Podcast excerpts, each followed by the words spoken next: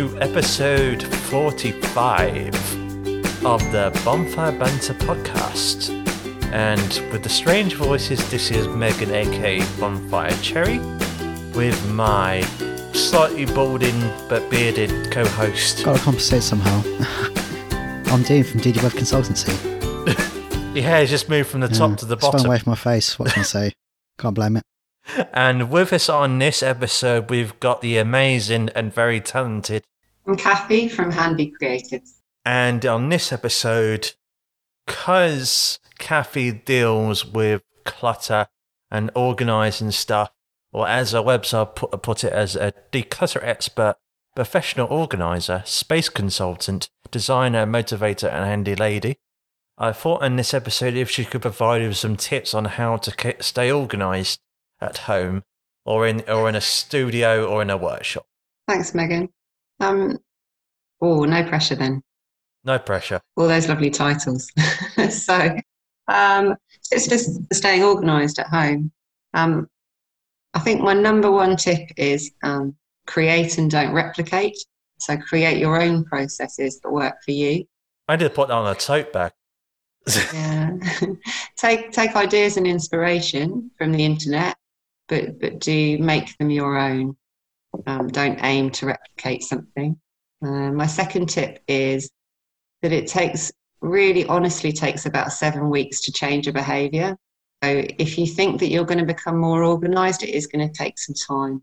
Uh, and changing your space, practically moving things around in your space, you can change your behavior if you think that that place that you put your keys as soon as you come in the door is going to change where you're going to put them, then perhaps you might need to think about moving that place or moving that furniture.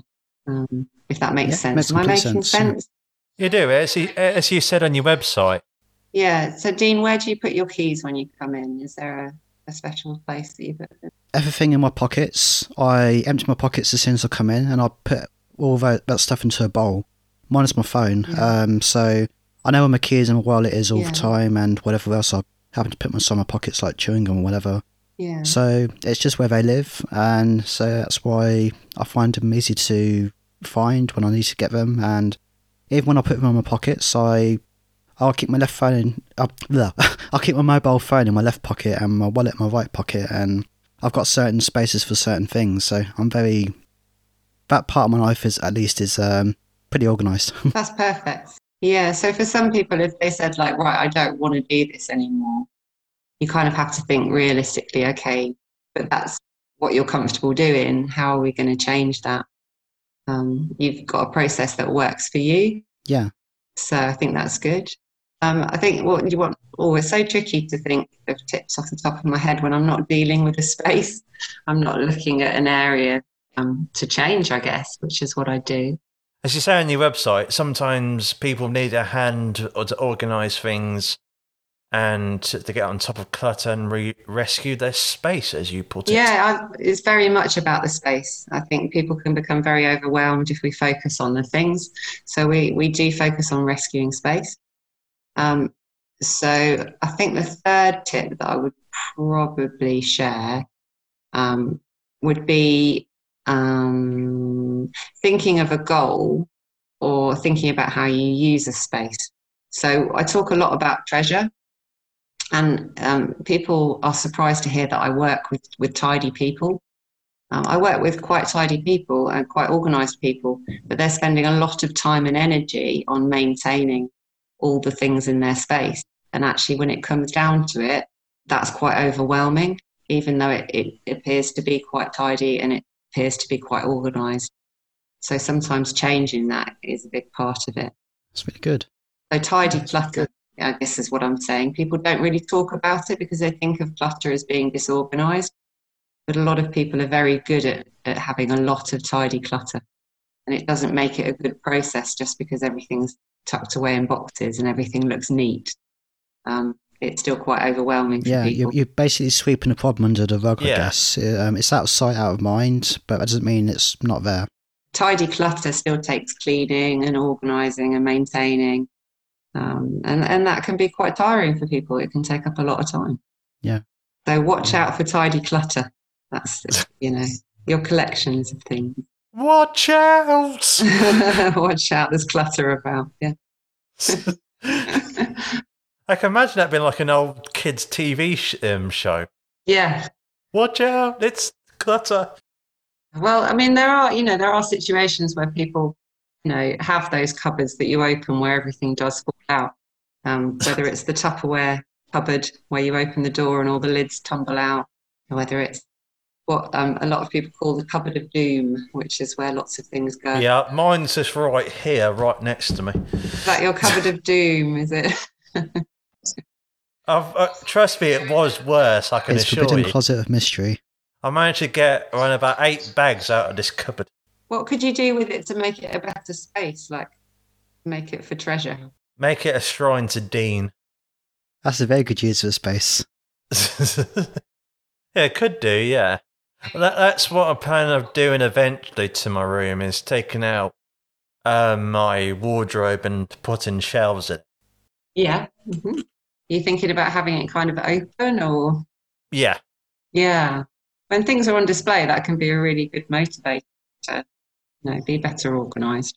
Things that make you happy, then your treasure should be on display. It shouldn't be hidden behind things that you're not really that bothered by, I think. And a lot of that is about making sure that you enjoy the things that you see. What's your views on people with floor, floor robes? With floor drapes, Yeah, some people do have floor drapes, but I think generally that's um, because there's not a process in place to make I've that not easier heard of this for before, them. floor So, drapes. Yeah. But I can work out what it is, I guess. Just like a wardrobe in your floor, basically, kind of. Yeah, they're like holiday wardrobes, floor drapes, really, when nothing quite goes away in the Oh, I see.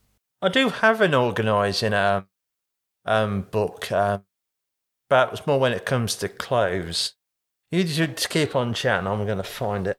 Thankfully, I know where it is. Yeah. The thing you said about having your treasures out on display, it reminds me of the Marie Kondo um, talking about having things around you which bring you joy. Um, Like one of the tips is that you see some books with beautiful covers on, but when they're spine to spine, you don't get Ah, to yeah. see those beautiful covers. So turning one or two of those outward is a really nice thing and a really um, nice way to use books.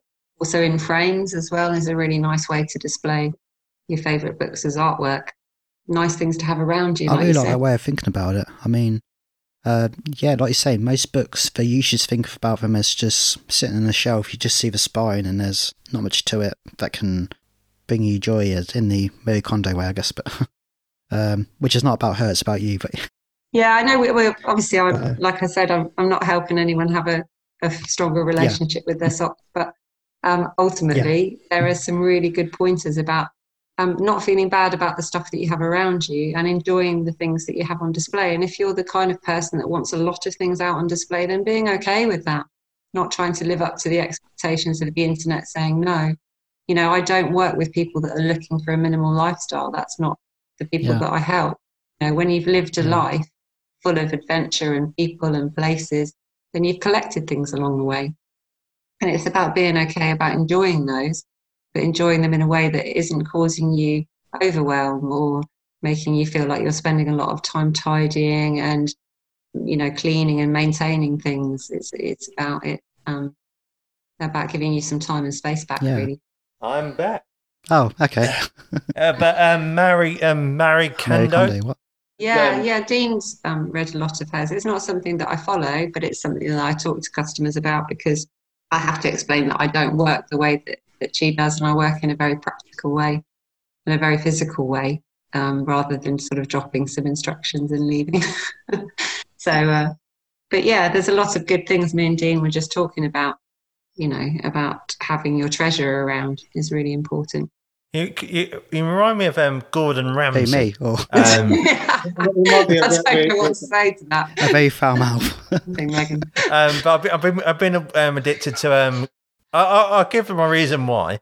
Um, I've been watching um, Kitchen Nightmares recently, Okay. and obviously uh, how he help it, how he helps um, sort the kitchen out and keep them organised. And Yeah, so this is yeah. what you know, it, that's, that's how you remind me, Oh, remind okay, me yeah. of. But in that way, not in uh, any other way. I'm a lot less sweary. You don't, you don't have free free homes down in Cornwall like he has. That doesn't sound like a bad I thing to have, actually. no, To be honest, I wouldn't want to Well, manage there's that three actually, homes. but I'm kind of happy with just. well, if I had three one. homes, I'd want people to do it for me, I guess. Sorry. Yeah, well, that would Yeah. be a different, definitely a different kind of job because you wouldn't be kind of living in all of them and Mm. and working in all of them, you know, during those times. So you couldn't Mm. just have a like, this is where I'm going to go and relax kind of space.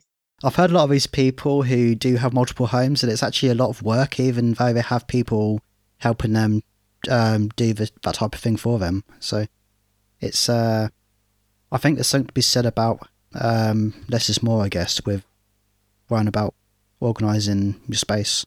Yeah, I think you're right. I mean, if you're between three houses, then you're probably not hung up on any one in the same way, maybe that we are. You just have everything in three houses if you have enough money, that's true. Just by of you're right, yeah. The professional organizer bit kind of comes Yeah. Exactly, that's what I was thinking. Before we end the episode and give my, my random fact, I'm going to take another with, of the butterscotch flavoured moonshine gin I got Cornwall.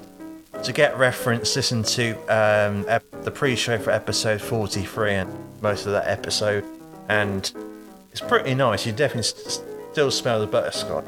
And the fact for this is that creative people live longer. Oh, I'm pleased to hear Due to their openness, creative minds tend to live longer and may even get more creative with age.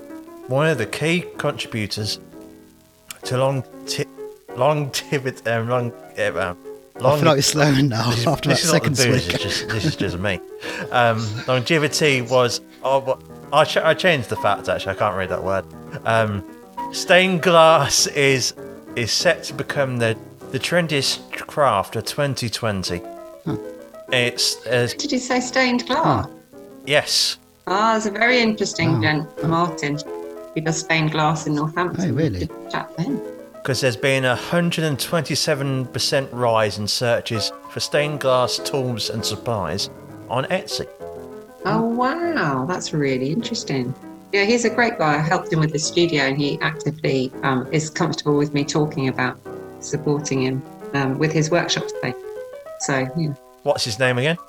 His um, name is Martin Ferrant and he's um, from Stained Glass, uh, Northampton Stained Glass Windows uh, and other.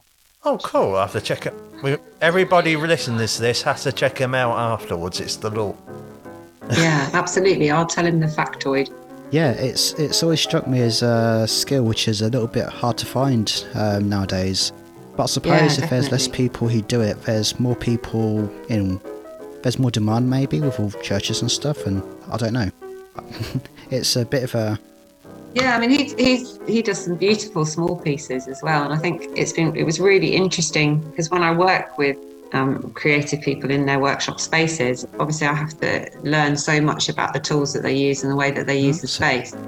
So I knew nothing about stained glass when I first started working with him, and then learnt through that process about the tools and equipment that were important to him and the space that he needed to operate those in. Um, so yeah, so it was a really interesting relationship to to build your on. job sounds a lot more cool then because you can like just be a bit voyeuristic on how people work and um, get a good idea of how learn different skills Yeah. and And yeah. And like Dean, I know that you're interested in language because we were chatting a bit earlier about mental health, but you can't say things like "let's crack on." You can't say "let's have a break." You can't say these words around glass, apparently. And so when I was working with Martin, I automatically had Tourette's and kept sort of saying, "Let's crack on." You smashed it. Let's just all the words about breaking glass, and he kept saying, "You can't, you can't use those words when you're."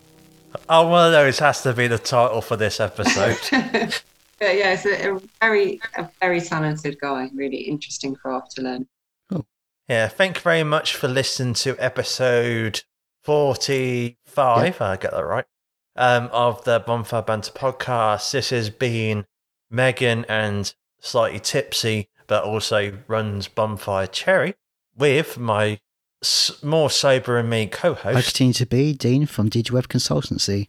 and with us, who got me the reason to start drinking the gin in the first place, due to the fact she mentioned booze at the very start of this recording session, is our wonderful and talented guest, Thanks very much, Megan and Dean, for being my first ever podcast and treating me gently. Yeah. So I've really enjoyed it. Yes. Ah, that's all right. It's been it's been, it's been a delight and a pleasure. And before you go, don't don't forget to check out her on Facebook, Instagram, and check out our website, andycreatives.co.uk. Goodbye, everybody. Bye. Bye bye.